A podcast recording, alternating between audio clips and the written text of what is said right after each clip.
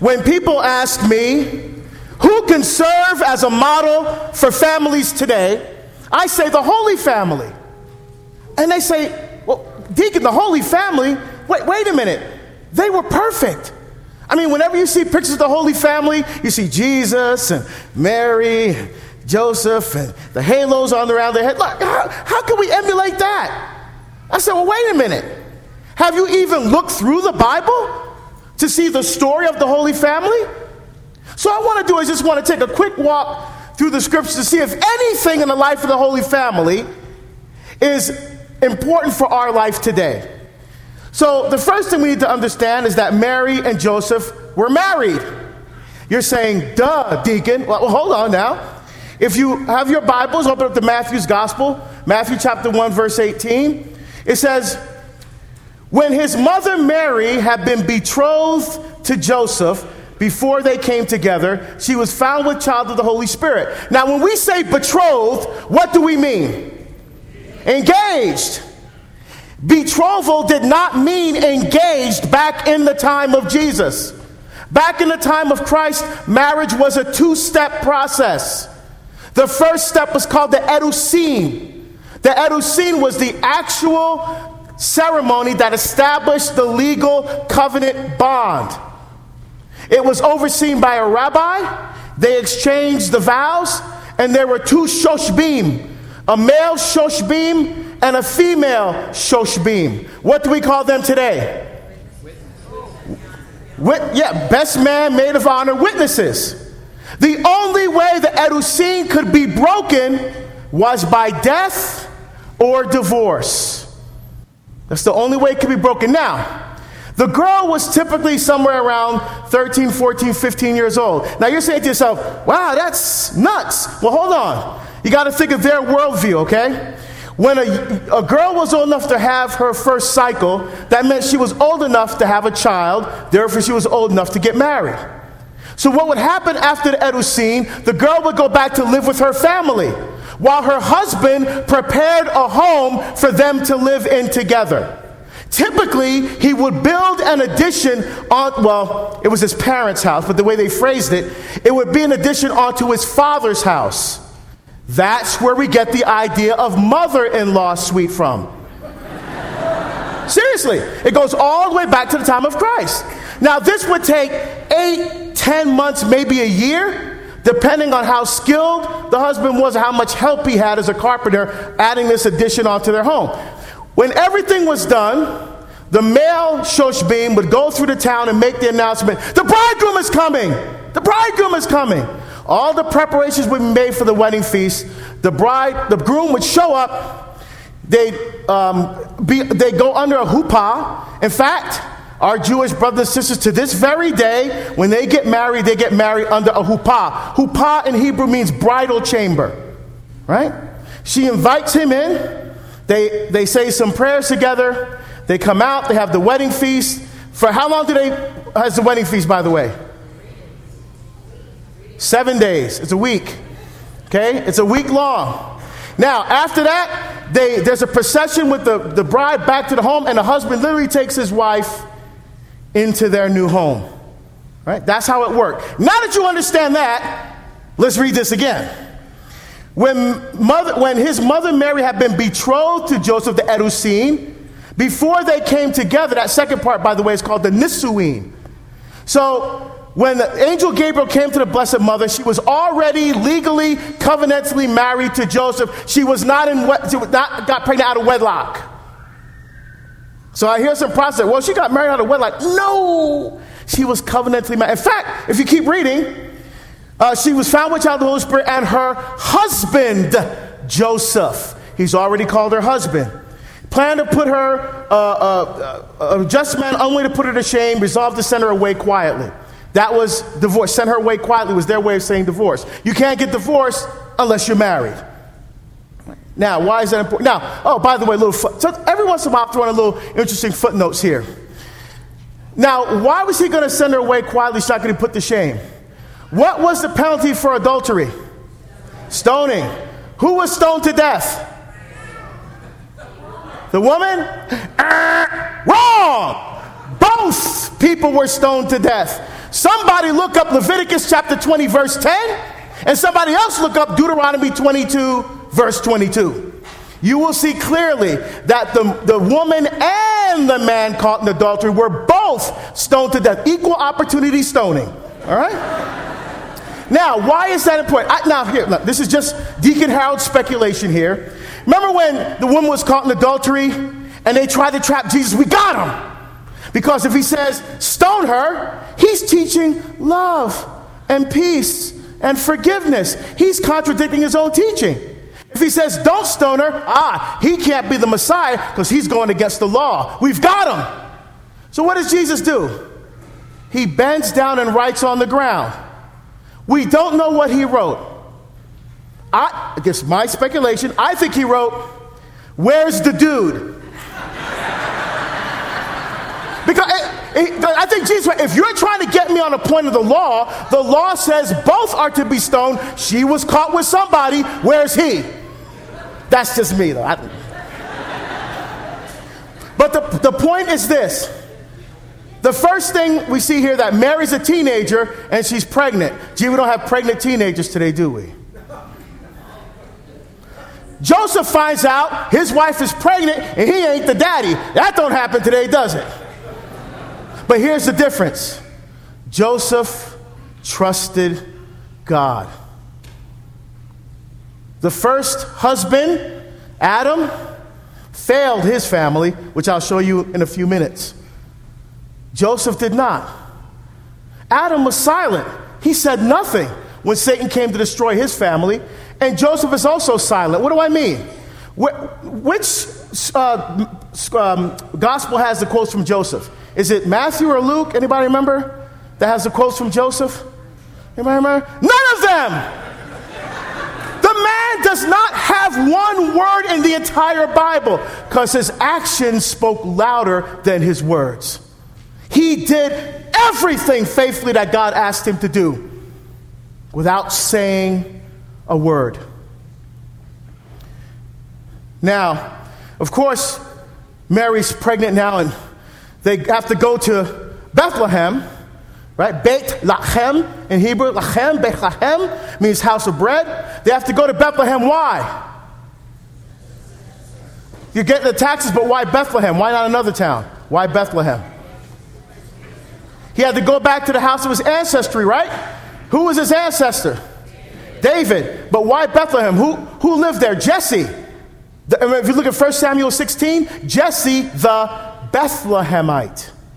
Remember Isaiah? A shoot shall sprout from the stump of Jesse, which is why, by the way, Matthew had to start off with that genealogy right? You know, as deacons, we got sometimes we got to read that genealogy, like all those names. You know, why is that important?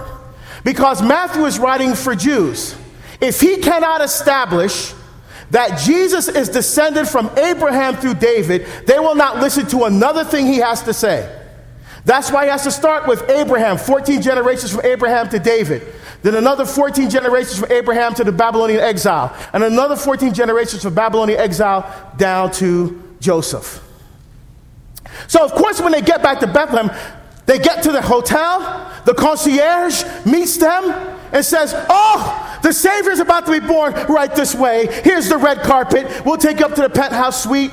Uh, uh, uh, you get to here's champagne on ice. There's some chocolate on the pillows. When the child is born, let us know so we can celebrate. Is that in Luke?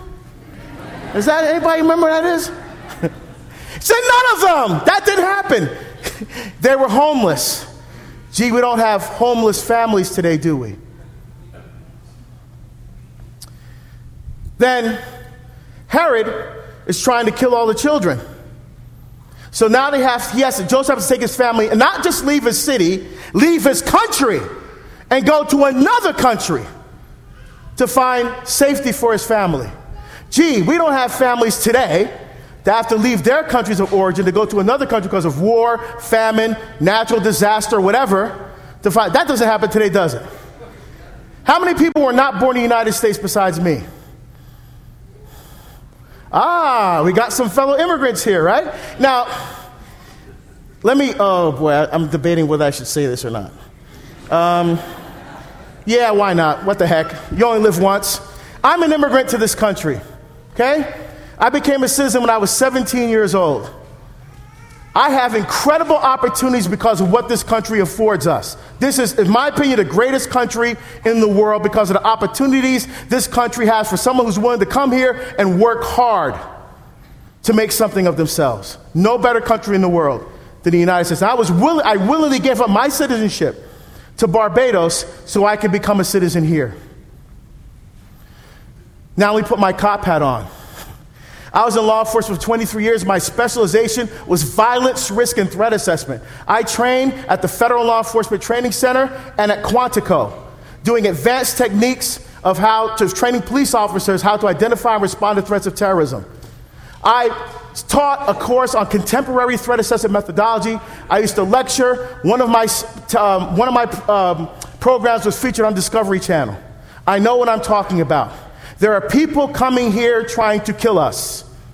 There is no question or no doubt about that. I have been in the room assessing threats against this country. In the room. I had a certification to carry a weapon around the president. I know what I'm talking about. Now, here's the way you solve the immigration issue, and nobody wants to do it. You make legal immigration easier, you make illegal, illegal immigration hard. You make it so hard that you say, oh, I might as well just do it the right way. But nobody wants to do that because everybody has their special interests. And you know what? Those people get in the office, they stop caring about us. They get in, they say whatever they want to say to get in there, and then they do whatever they want to do to stay there.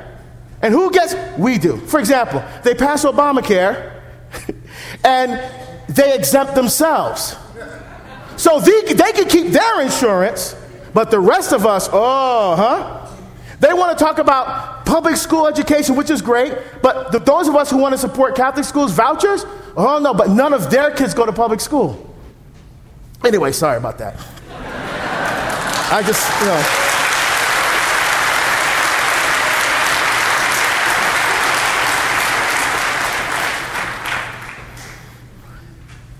Then they, Jesus is 12 years old. They go off to Jerusalem, as they did every year, on pilgrimage. And they're a day back into the trip. They're walking along, probably went like this, they're walking along. Mary says, Hey, Joseph, you seen Jesus? I thought he was with you. I thought he was with you. Where's Jesus? Right? And they enter into those terrifying moments where their child is missing and they don't know where the child is. Gee, that doesn't happen today, does it? But at least that story had a good ending. Those of us who are in law enforcement know if a missing persons case, if you don't have a lead, a good solid lead within 48 to 72 hours, you, the chances of finding that child alive diminish greatly. But you can't say that to the parents because you have to give them hope. Now, fortunately, in this situation, it had a good ending. They found them. It's like a needle in a haystack, though. Imagine you are going to, oh, to, to, Chicago O'Hare, which I hate that airport, by the way. Uh, they say go, you go to O'Hare, and you know you're doing a count of your kids, and one's missing. Where do you begin to look at Chicago for your kid? That's what it was like for them.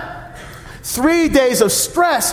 Three days. They find him, and Mary. Uh, the scriptures because she's the blessed mother, but you know, she was like, but if you look in the Greek, it's just like, why did you do this to us?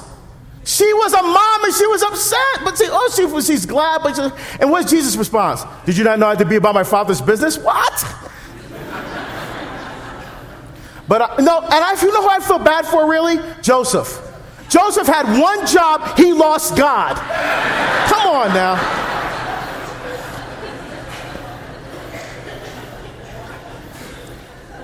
Now, at some point, we can surmise that Joseph dies. Because after the finding in the temple, there are no more Joseph sightings. So we can surmise that he is dead. How can we guess? A couple things. First of all, at the presentation of the temple, remember, he, Simeon blesses both of them. Then he turns only to Mary.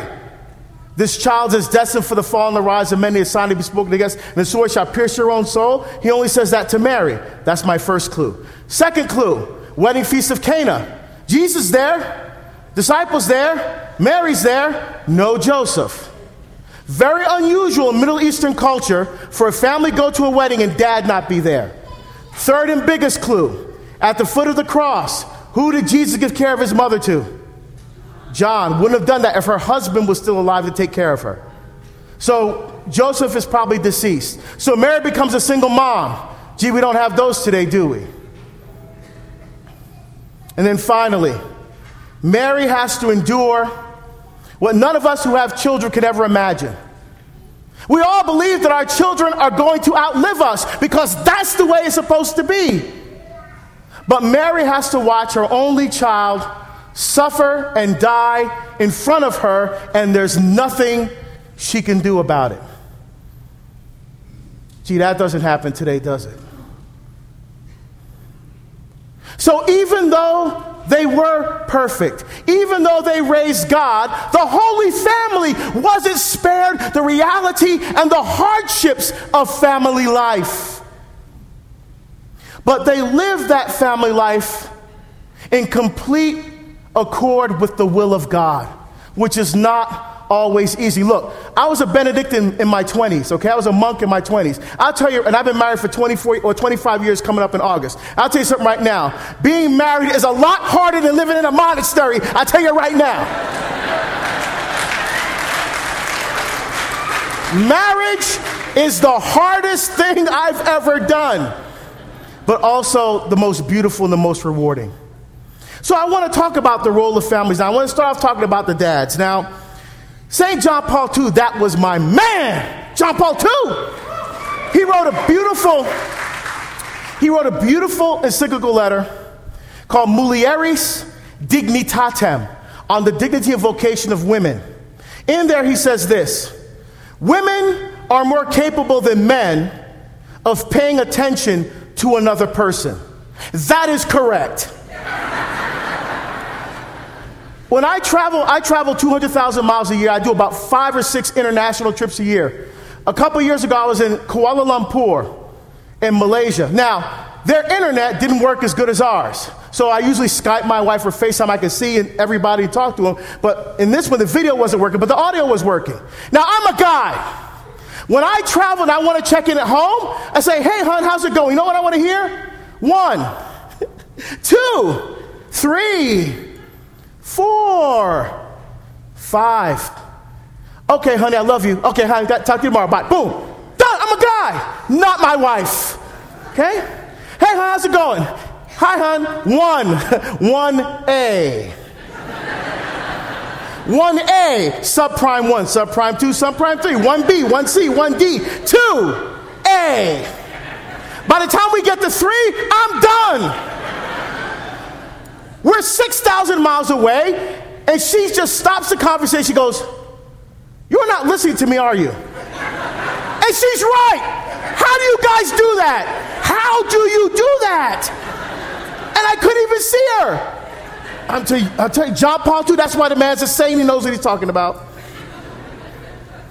And he says that the man even though he shares in the parenting relationship, always remains outside the process of pregnancy and the baby's birth. And in many ways, he has to learn his own fatherhood from the mother.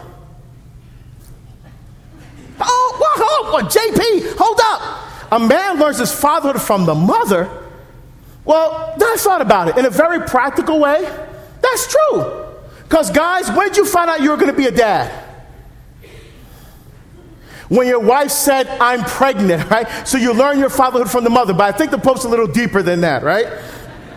I think what he's saying is that in a woman's fiat, like Mary's fiat, her yes, in cooperation with the Holy Spirit, that we pray every Sunday, Credo Spiritus Sanctus Dominum et Vivificantem. I believe in the Holy Spirit, the Lord and giver of.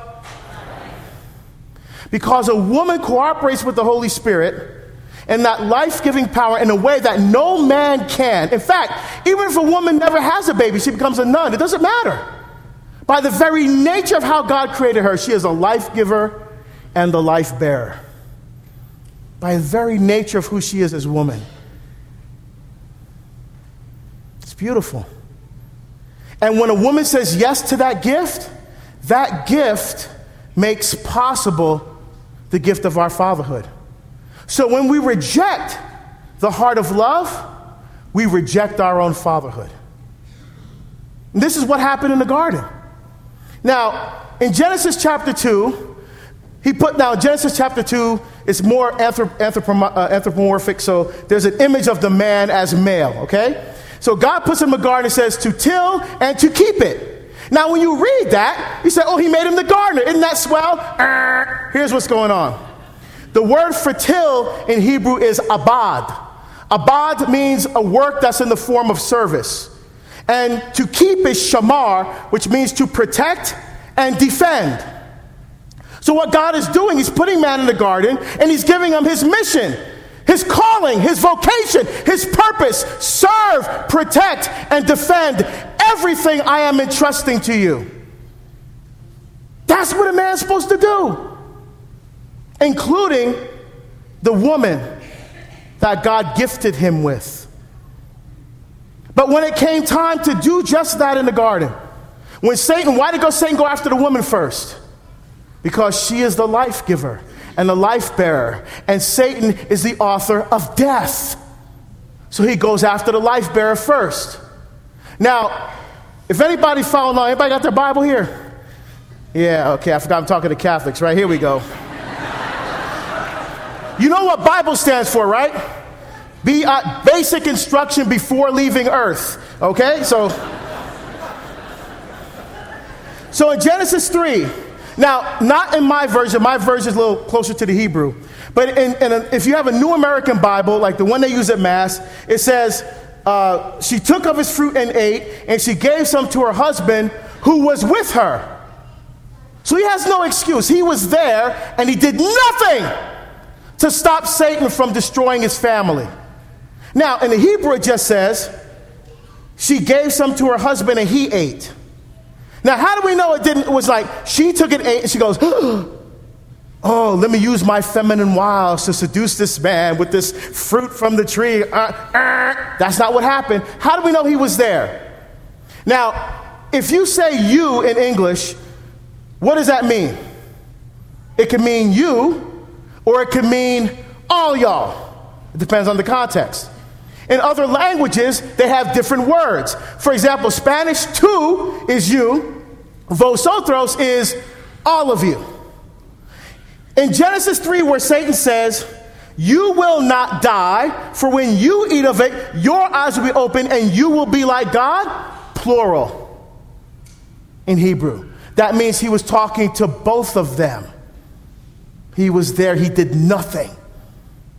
So, how do we rectify this? Paul gives us the answer in Ephesians chapter 5. Now, it's very interesting. When I was first ordained a, de- a deacon 16 years ago, you have to start preaching. You have to pay attention to the lectionary. I notice the lectionary has a long form for readings and a short form. And typically, when this reading comes along in the cycle, the lector invariably will want to read the short form because they don't want to read this. Ephesians 5:22. Wives, be subject to your husbands, or some translations say submissive to, it's the same word in Greek. Be subject to your husbands as to the Lord, for the husband is head of his wife. Skipping to verse 24. So let wives also be subject in everything to their husbands. Ooh, ouch! Mm. That grates hard on 21st century ears, doesn't it? Yeah. But it's verses like this why I love being Catholic.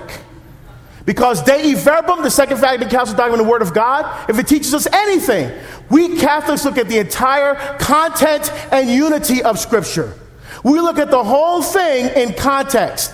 What comes before? What comes after? What is the chapter about? What is the book about? What does the Old Testament have to say? We look at everything. So if you look at this pericope, uh, uh, this particular section of Scripture in context, the whole thing starts in verse 21. Be subject to one another out of reverence for Christ. Mutual subjection one to the other. That's covenant relationship. See, the problem is we live in a world today where relationships are just contracts between people. It's no different when you go and buy a cell phone or something. Like when I got this phone, I went to the store, I entered into a contract. The contract says for a specified amount of consideration, that's contractual language for money or trade or something of value, this phone is supposed to work a certain way. And if it doesn't work a certain way, what do I do?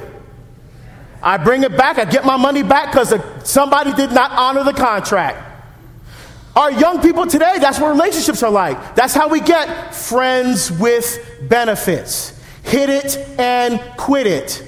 And that garbage language that so many young people use to describe relationships where they treat each other as objects for pleasure and gratification. That is not God's plan for us. When God wants to establish a relationship with us, He doesn't establish a contract, He establishes a covenant. A contract is an exchange of goods. This is yours and this is mine. A covenant is an exchange of persons. I am yours and you are mine. It's making a complete and total gift of yourself to someone, and that someone makes a complete and total gift of themselves back to you in love that is free and faithful and total and fruitful. It's a love that gives everything. It's a love that holds nothing back because Jesus held nothing back of his love for us from the cross. He gave everything. And that's exactly what he expects from us.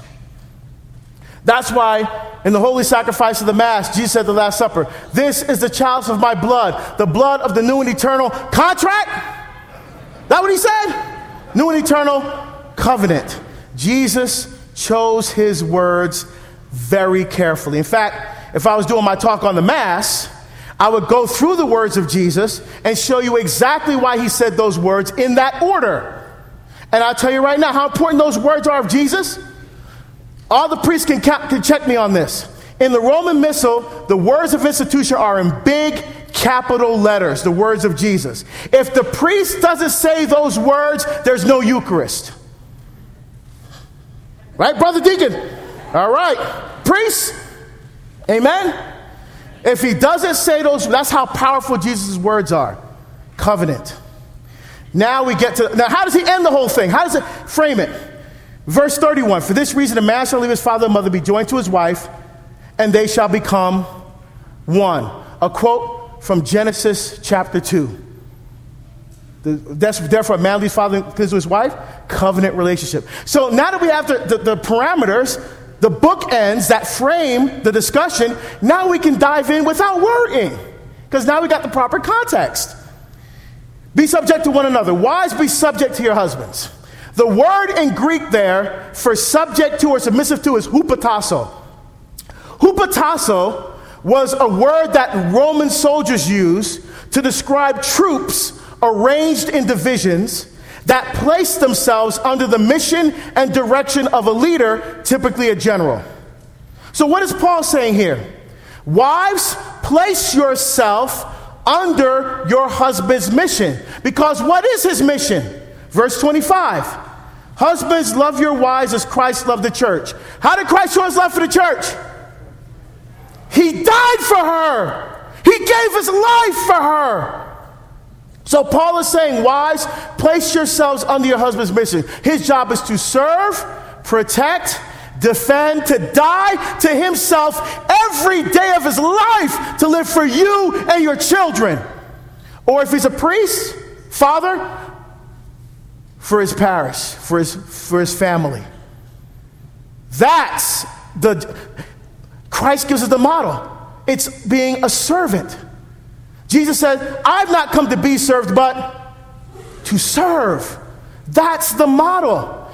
Headship and leadership and authority is rooted in service. The reason why the man is the head of the house is not because he's the boss. If you think you're the boss of your house as a man, you're an idiot.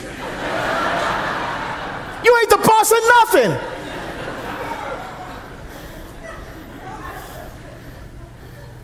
Here's the deal look. My wife and I have to make decisions together. Duh, okay? But every once in a while, we cannot make a decision together. So my wife says, You make it. Now, why does she do that? Because she's not intelligent? She's a psychologist, dude, okay? She's pretty smart. She does that because she can take to the bank that whatever decision I make will always be in her best interest and the best interest of the children, not my own. Now, unless you think my interpretation is skewed, like one guy did, he wrote me a letter Deacon Harold, you're ruining my marriage. When I got married, I showed my wife this verse. And then my wife started watching you on that channel with the nun. And now she's telling my job is to serve and to be a servant. What are you doing? And after I explained to him what I explained to you, I said, My friend, turn your Bible to Genesis 3 16. Now we all know Genesis 3:15, the proto-evangelium of the first gospel. I will put enmity, complete and perfect opposition between you and the woman, between your seed and her seed. But then comes the temporal punishment for the woman. Here it is. I will greatly multiply your pain in childbearing. In pain you shall bring forth children. Yet your desire shall be for your husband, and he shall rule over you. The word in Hebrew is mashal for it means to dominate like a tyrant. So, any man that abuses his wife physically, sexually, emotionally, spiritually, or any other kind of way, that is a sad and tragic effect of original sin. That is not God's plan. Paul returns us back to God's plan for the role of a husband and the father in the family. So, ladies, uh, lectors, don't be afraid to, to read that part, all right? Because now you understand the, the proper context for what Paul is saying. Now, the key, though, is how do you live that out in the family? Very simply this. Oh boy. You know, if don't raise do not raise your hands, don't do it. If I ask many here right now, how many of you pray with your wife every day? Not many men will put their hands up. Why? Here's the three top reasons I hear from men as to why they don't pray with their wives and subsequently with their wives and children. Number one, I don't have time. You see, Deacon, I'm really busy. I have a busy, responsible job. And you know, I go to work and I come home and uh, people are demanding things from me at work all day, and then I come home and the family's demanding things from me, and I just want to just come home. I just want to decompress. I just want to crack open a beer, eat dinner, and watch the game. I just, I just don't have time. Let me, let me translate that for you. I've been translating some words. Let me translate I don't have time. I don't have time means it's not important to me. Because whatever else you're doing, instead of praying with your wife, that's what's important to you. Stop kidding yourself. Number two, she's the spiritual one. You said yourself, deacon, women are the very heart of love. They have an intimacy with the Holy Spirit as life givers. That's true. But men, you are the priest in your house. You're the priest. And what's the main job of a priest? To offer sacrifice. Third, I'm uncomfortable praying with my wife.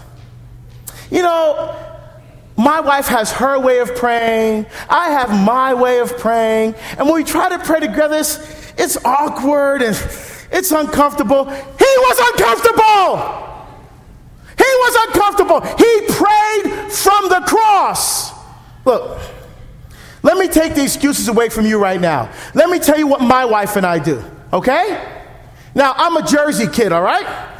Meat and potatoes Catholic. I used to be a monk, all right? I like formal, structured prayer. The more Latin, the more ribbons, the more Old English, the better for me. Incense, choke me out on the incense.